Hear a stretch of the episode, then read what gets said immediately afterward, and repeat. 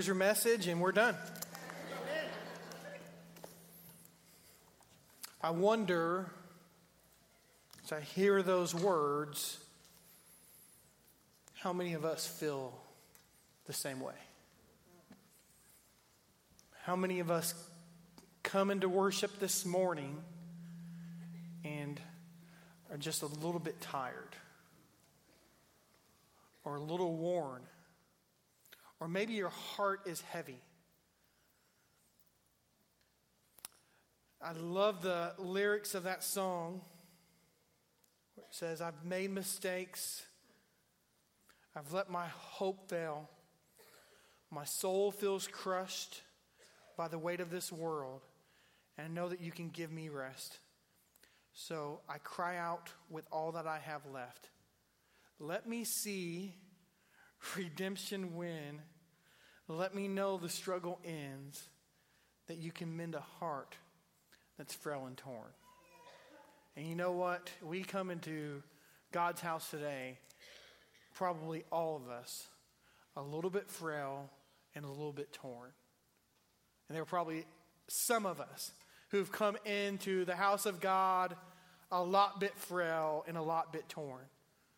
But you know what? By the grace of God, He can give you redemption, He can give you hope, and He can give you peace no matter what that struggle is that you're dealing with right now, no matter what uh, that heartache that you're dealing with right now. He is here to give you hope and to give you rest and to give you peace. So I pray as we open God's Word together that you would be open to that. And you would know that the struggle is just going to continue. And yes, there is an end.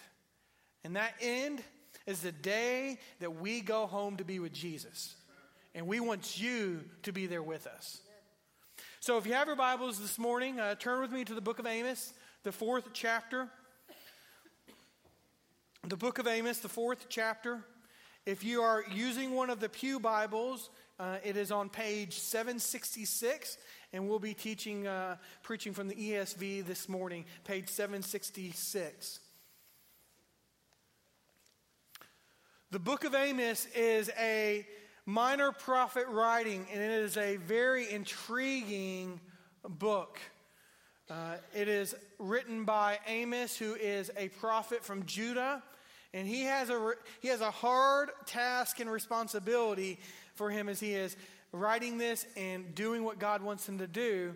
He is sending a message, some would say it might be even a sermon, to all the surrounding areas. So he's from Judah, and he's sending a message to all the surrounding areas of judgment and condemnation. All right, so let's try to think of it in our Colonial Heights mind. No, no, I understand not everyone's from Colonial Heights. You put this in your perspective. Uh, but it's someone from Colonial Heights calling out the people of Petersburg and of Prince George and Hopewell and uh, Richmond and all the other places that you guys live. It's someone from Colonial Heights calling all those places out, along with calling out Colonial Heights. So you can imagine the type of popularity that the prophet Amos has as he is sending this message of judgment and condemnation. And we often hear comments in church, and I'm sure all of us have heard these phrases Don't judge me. Or, Better yet, the uh, God is my only judge. And while there is truth in those statements, here's the problem that we see in scripture is God often uses the people of God to correct the sin of men. Okay? He often uses the people of God to correct the sin of men. And this is what we see in Amos. Many of us, if we would have experienced Amos in this time, we would have looked at Amos and said, Don't you judge me. You know, God is my only judge. But the problem with that is Amos was sent by God to send a message to the, the, the, the people who were around him, the, the areas surrounding him. So, as he in chapter one focuses on six specific areas around him, he moves on into his biggest, greatest enemy, the, the greatest enemy that Judah had, which was the nation of Israel. It was Israel. So what he does is he decides through God what he needed to do was to give them some judgments that are coming from God. And I just want you to think about your biggest enemy. And if God wanted you to go to them and confront them about what's going on in their life, like that's not going to go well. So he has discussed, he has addressed six different groups around him, six different nations around him, and then he is, and I don't think this is a coincidence, okay? He is the seventh nation that he is going to address is the nation of Israel, which is God's chosen people, and God's number is seven. Okay, for those prophetic scholars out there, I don't think that's a coincidence. I think God did that on purpose. But let's, I want you to just listen to some of the words that is said uh, uh, here to the uh, to Israel the nation of Israel. It says, Amos 2.13, he says, Behold, I will press you down in your place as a cart full of sheaves pressed down. In verse 16, and he who is stout of heart among the mighty shall flee away naked in that day. And in chapter 3, verse 11, an adversary shall surround the land and bring your defenses from you, and your stronghold shall be plundered. Verse 15 of chapter 3 I will strike the winter houses along with the summer houses, and the houses, houses of ivory shall perish, and the great houses shall come to an end. So when we go from Amos 1, where he talks to the six surrounding areas, and then he moves into Amos 2 and 3, where he is sending condemnation and judgment to Israel, we move into chapter 4. We understand that Amos is declaring war, famine, and I know this might get a little weird, even nakedness among the people of Israel. He's saying, You're going to experience death. You're going to experience, some of you, famine. You're not going to have food. Some of you are going to experience war.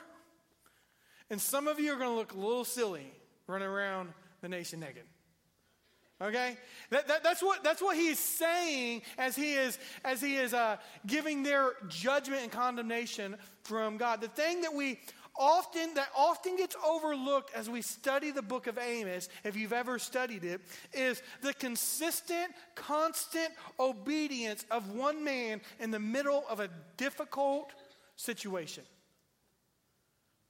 You got to imagine this guy who is going to his biggest enemies, declaring these things, like his life has to be at stake for doing this.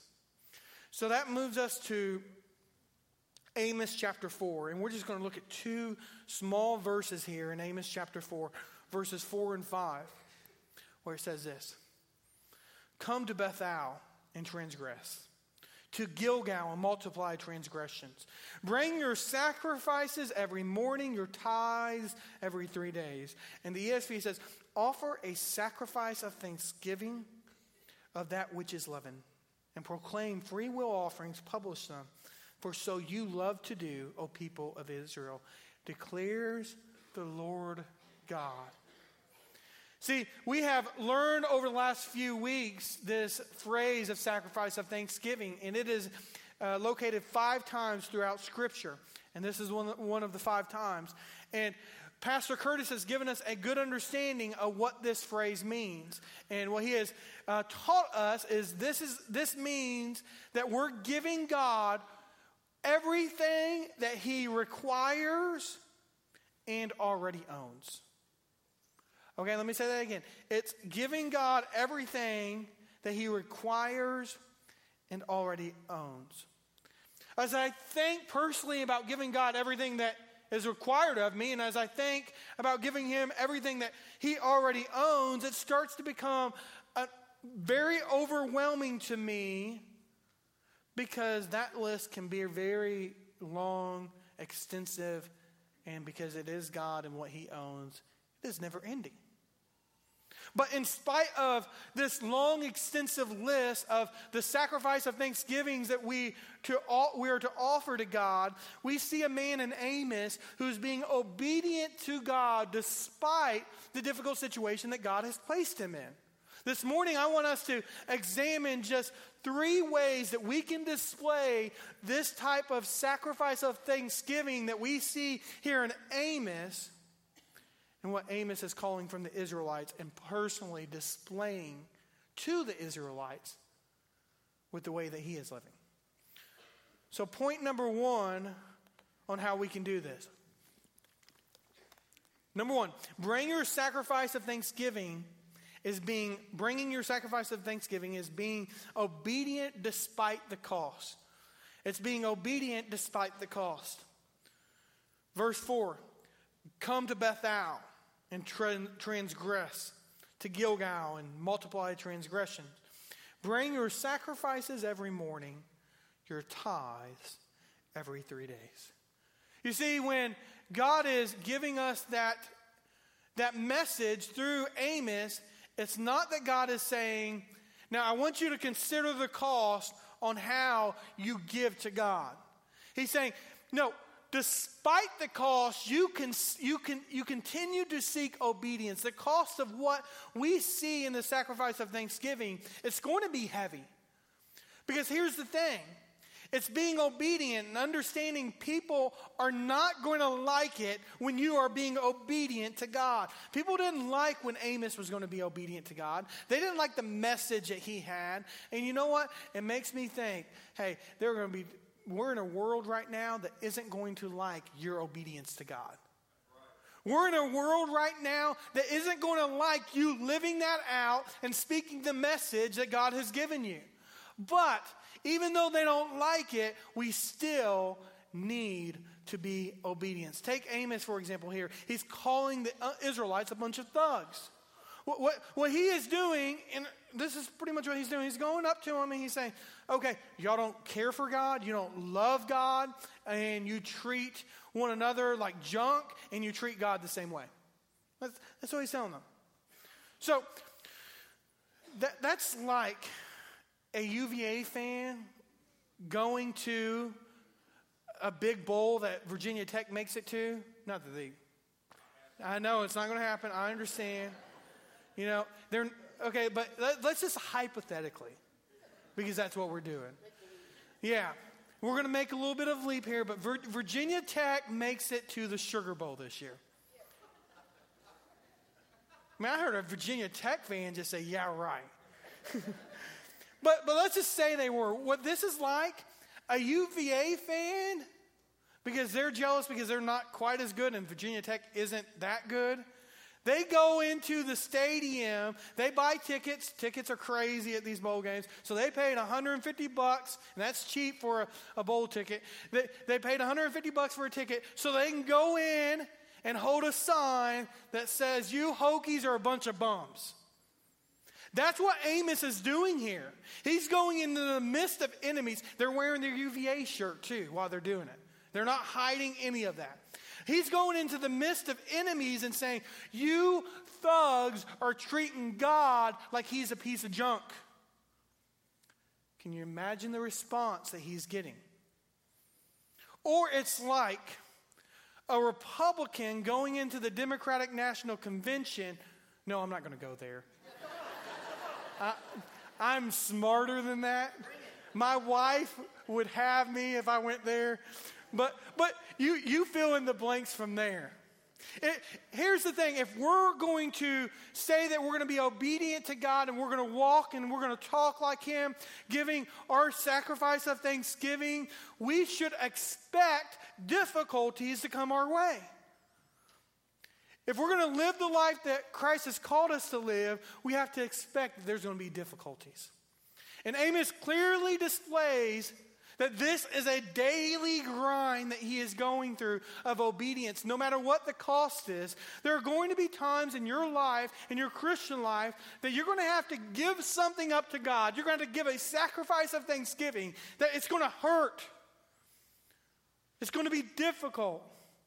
We live in a culture that teaches us just do what's right for you and, and, and, and I'll do what's right for me. But the bottom line is that just does not work because none of us will feel, feel right if that's the case. So, what we have to do is be obedient despite the cost. Believers, can you? We can't think of pain as a burden that we should just run away from or go the opposite way. But rather, we need to think of it as a way that God strengthens us. I told our students this past Wednesday, um, whenever, whenever I was speaking to high school students, I said, you know what? So many Christians, and this includes us, not just them, so many Christians, they see sin in their life and they think the best way to deal with it is to run away from it. Hey, that, if, that, if that's what you do, if that's the way you deal with sin, this is what's going to happen. That sin will catch up to you.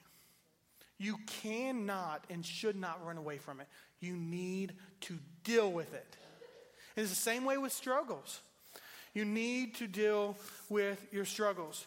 Many of you before have heard me talk about um, as uh, as Alice and I have had kids, just the struggle that we had before we had kids, and you know, even between the two, it was still a struggle. Was we have had three miscarriages um, in, in in our marriage, and we've been married uh, five years. Five years, right?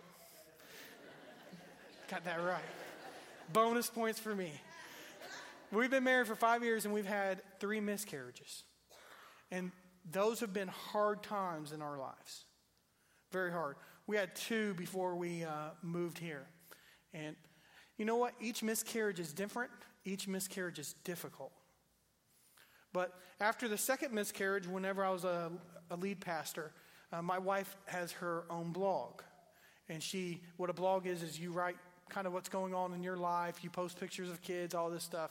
And she's a very good, she's very good at saying what's on her heart. And this is what she wrote in April of 2010 after um, one of our miscarriages, our second one. She says, Last week I took another pregnancy test, and two pink, pink lines showed again. We're both excited, but we both, in the back of our heads, maybe, uh, in the back of our heads, maybe we shouldn't be too excited. And then I woke up on Tuesday and I know what had happened. We had another miscarriage. Both were the exact same day. I always thought that I would get married and getting pregnant would be easy, but the uh, uh, w- would be no problem. But that uh, th- this was not God's plan. These are moments that these are the moments that I know that God is near and still loving uh, loving God to to us. And this, this, is what she says, which I want to uh, really focus on this, which which you'll, you'll see that I married a very gospel centered wife. She says this The truth of the gospel has been pressed on my heart. I know that God has met every need. He brought me a Savior who took my place in full, in the, uh, for the full wrath of God in order that I can be reconciled with God. When I think of this, I thought that I know, or when I think of this, though, I know that everything else in life is a bonus and that God is still good. Now, this was a difficult time, and what she does is she posts this on Facebook. If you guys know what Facebook social media site, she posts her blog and she put this quote next to it. One of my favorite quotes of all time from John Piper. And this is what John Piper says I've never heard anyone say the really deep lessons of life have come in times of ease and comfort. But I've heard many saints say every significant advance that I've ever made in grasping in the depth of God's love and growing deep with Him has come through suffering. So, so she posts that on Facebook, and a pastor that we are acquainted with makes this statement. That is a sad declaration of Christianity. Is he saying that we can't learn about life while experiencing the abundant life of Jesus? I believe I deeply learn more about God and his lessons when I'm whitewater rafting down the Alps in Switzerland. And to me, I, my heart's broken. I'm like, you don't, you don't get it. I can, I can learn about God in the Alps, whitewater rafting in Switzerland. But I can tell you this I learned so much more about God when I am with my wife, weeping over our miscarriages and working through that. I, God brings us through those difficult situations. He, he allows us to, to experience some suffering so that we understand what Jesus Christ went through. Whenever I'm whitewater rafting, I don't understand what Jesus went through. But when I'm suffering, I get just a glimpse of what he went through.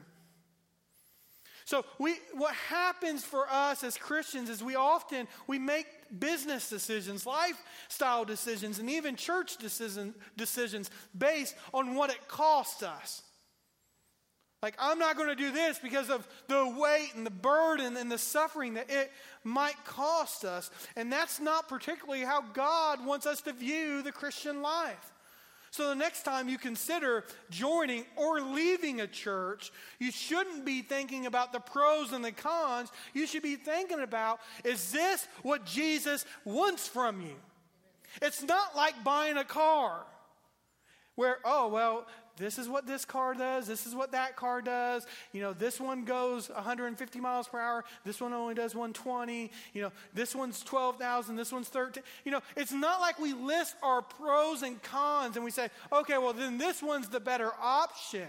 It's what does Jesus want from you? What does God want from you? And then do it. Don't worry about the cost. Our obedience should never be dependent on anything. It's almost as if we treat our Christian life like children. And what I mean by that is has anyone ever had a conversation with a child to say, go clean your room? And then 10 minutes later, you're 10 minutes later, you're like, okay, if you go clean your room, I'll give you $2 and the child decides to say, No, I think $5 is better. So they become this, they start negotiating. And then what parents do is they say, Okay, you go clean your room, or I'm going to go grab my belt. Yeah, that's right. We, we got an aim. Hey, we got an amen in the 9:30, so Curtis had to get that in here too. But, but here's the thing what we do is, as parents, we, eh, we start telling children, this is what's going to happen if you do, if you don't. But that's not the way we treat Christianity and, our, eh, eh, and making decisions. But that's the way many of us treat our obedience. Don't get me wrong, this is not about moral religiosity. It's not about a set of rules, but it's about following a Jesus who died on the cross and paid every single price for us to have life. So if God owns it already, the sacrifice, sacrifice of thanksgiving, if He owns it already and He deserves it from us, what does it matter the cost? It shouldn't. This commitment isn't holding you down in submission. That's not what God is doing.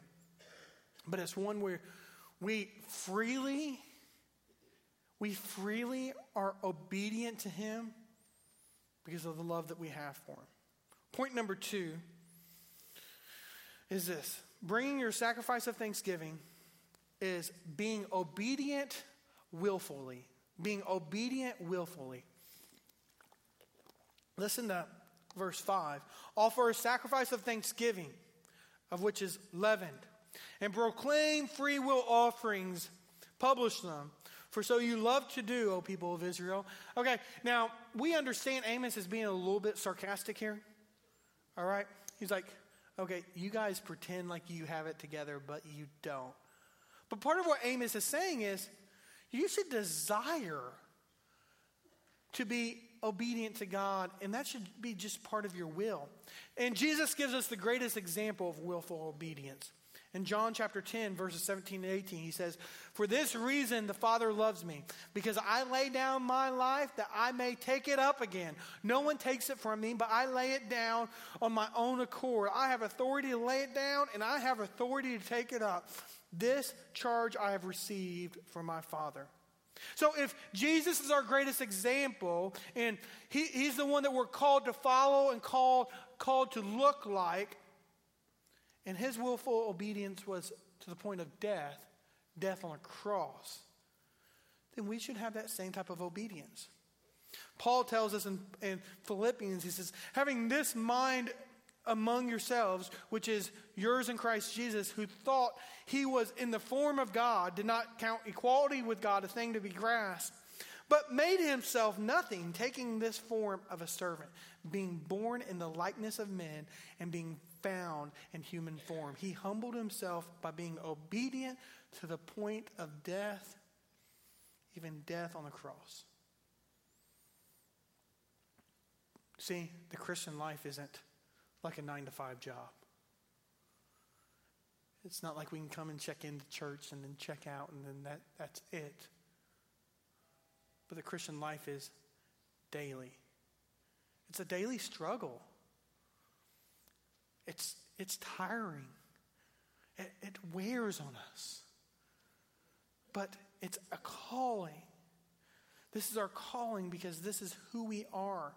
We're believers in the one true God. We also have examples of, uh, of believers showing willful obedience in the Old Testament. Think about Noah. Think about the life of Noah. We just six chapters into the book of the entire Bible. God sends a man and says, Build an ark, and I'm going to destroy the rest of the earth. Just think about that obedience. Now, that obedience that was displayed taught his family about what faith in God was truly like.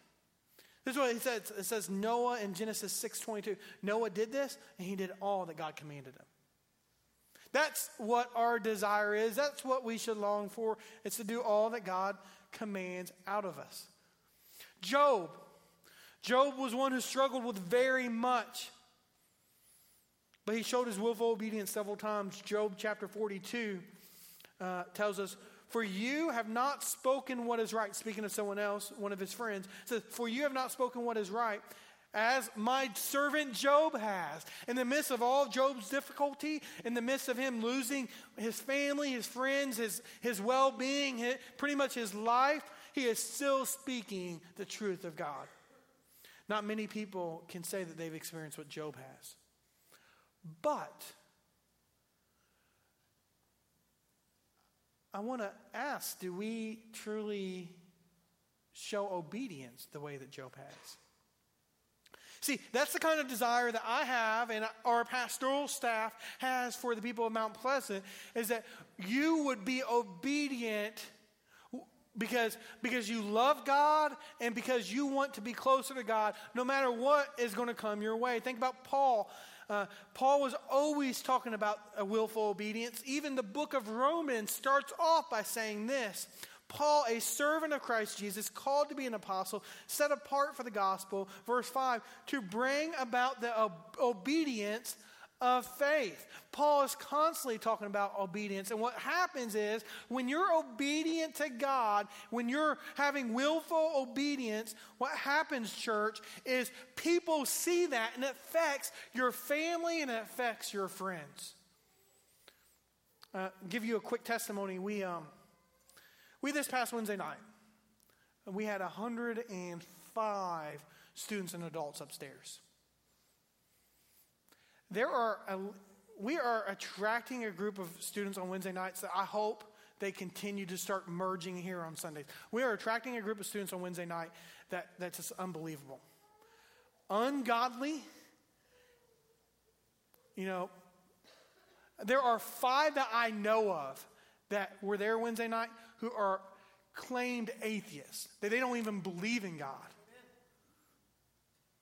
But this is what's happening we have a group of students who are living out their faith and being obedient to God and inviting their friends. And it's my prayer what's going to end up happening is because they have this obedience, sooner or later, it's not just going to affect their family, but it's also going to affect their friends.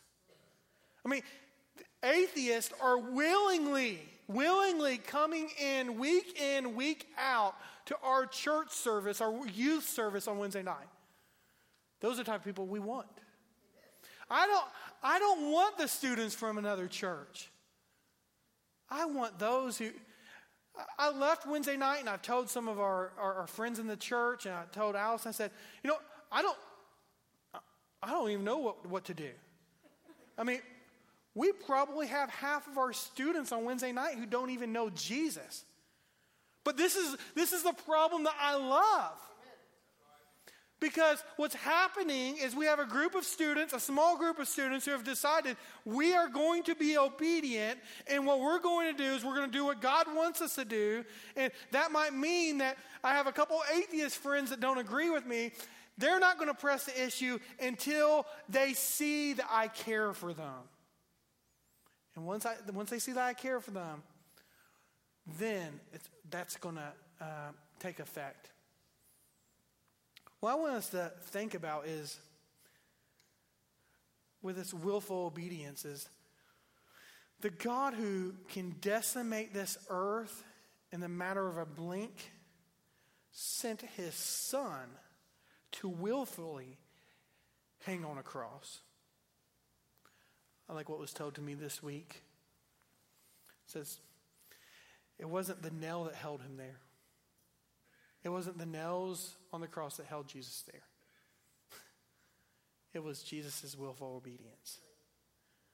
Because get this, Jesus could have ripped those nails out. He could have decided enough with this, but he didn't. He said, I want to be obedient no matter what. God cares about us and our desires. And he wants our desires to be obedient. And he wants our desires to follow him. See, when we accept the call of God, he changes everything about us. He changes our identity. He gives us a new name. He gives us a new purpose. That identity and purpose should be willfully giving him everything that we can. All these examples that we see in the Old Testament and the New Testament just points to us being having this sacrifice of thanksgiving, giving Jesus everything that he already owns and everything that he deserves. And it shows that we should have a life that says, For I am not ashamed of the gospel, for it is the power of God for the salvation to everyone who believes. I challenge you with your life, how have you this week been not ashamed of the gospel? I want you to, uh, I don't have the time to explain the entire story, but uh, I'd love for you to this week go home and Google um, the story of Dietrich Bonhoeffer. Dietrich Bonhoeffer was born in Germany and was, was bec- becoming a pastor uh, in the midst of Adolf Hitler.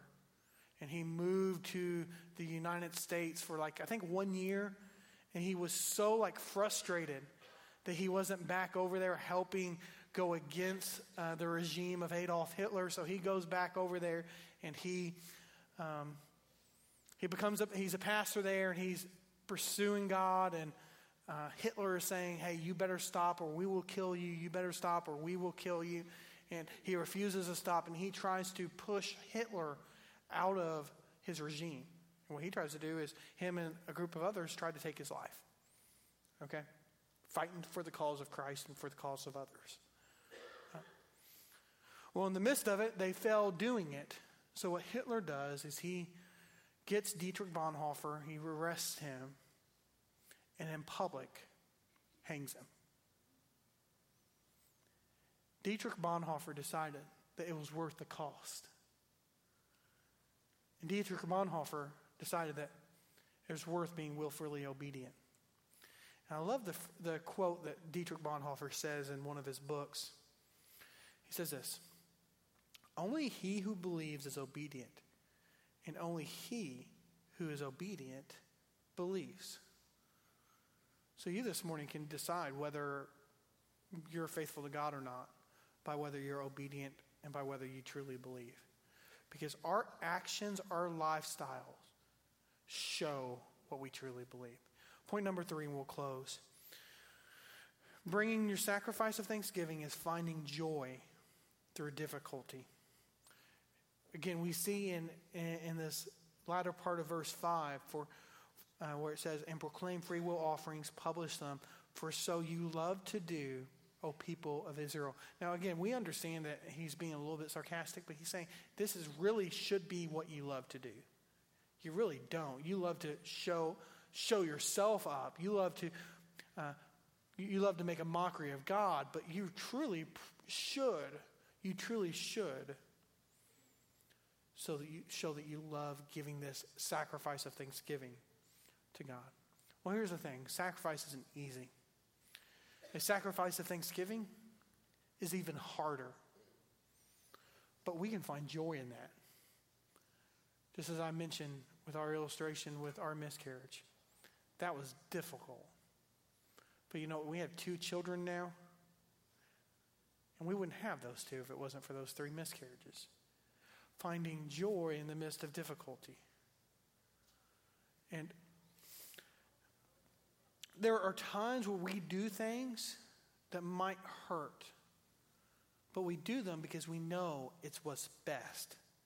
Like the example that was given to me was it hurts to discipline children. But why do we discipline children? For them to be obedient. Because that's what's best for them. It's the same thing for the Christian life. Like, what's best for us? Obedience. So, when a child of God fights for joy in God, God Himself is the one who is behind the struggle, but He is also giving the will and the power to defeat the enemy. Um, I like that song, how it said, um, I want to know a song can rise from the ashes of a broken life, and all that's dead inside can be reborn because I'm worn. And my prayers are wearing thin. I'm worn even before the day begins. I'm worn. I've lost my will to fight. I'm worn. So heaven, so come and flood, uh, flood my eyes. See, it's like I'm worn, but man, my desire needs to be God. I like Psalms 30, verse 5, where it says, Weeping may last for the night, but joy does what? Comes in the morning. Here's the thing, people of God, is we come to church today, an average Sunday, nice weather outside. But there are some of us that are dealing with an enormous amount of guilt an enormous amount of sin that we've been running from. And let me tell you stop running. Stop running. And lay those burdens down at the cross. Here's the thing that, that Jesus dying on the cross doesn't just cover some of your sins, doesn't just cover most of your sins. It covers all of them. But you have to be willing to give those up to Him. And some of you haven't done that.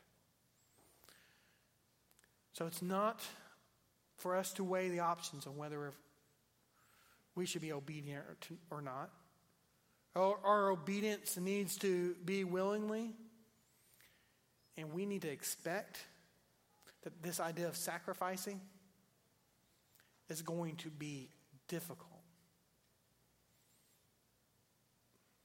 Bonhoeffer's quote Only he who believes is obedient, and only he who is obedient believes. Some of y'all have not been obedient. Here's why you've never believed. And today needs to be that day that you put your trust and your hope in a Savior who can actually give you hope. And this is what we promise you. We don't promise you fame and fortune and riches. We promise you it's going to be difficult at times. But when it is difficult, you have someone to lean on that you do not have to lean on right now. You have someone that gives you hope. That's Jesus. That's the one who died on the cross and three days later rose from the dead and was alive and is alive today. Put your hope in him. not in anything else, but in Him. I want to pray, and then we're going to have a time of invitation. Let's pray.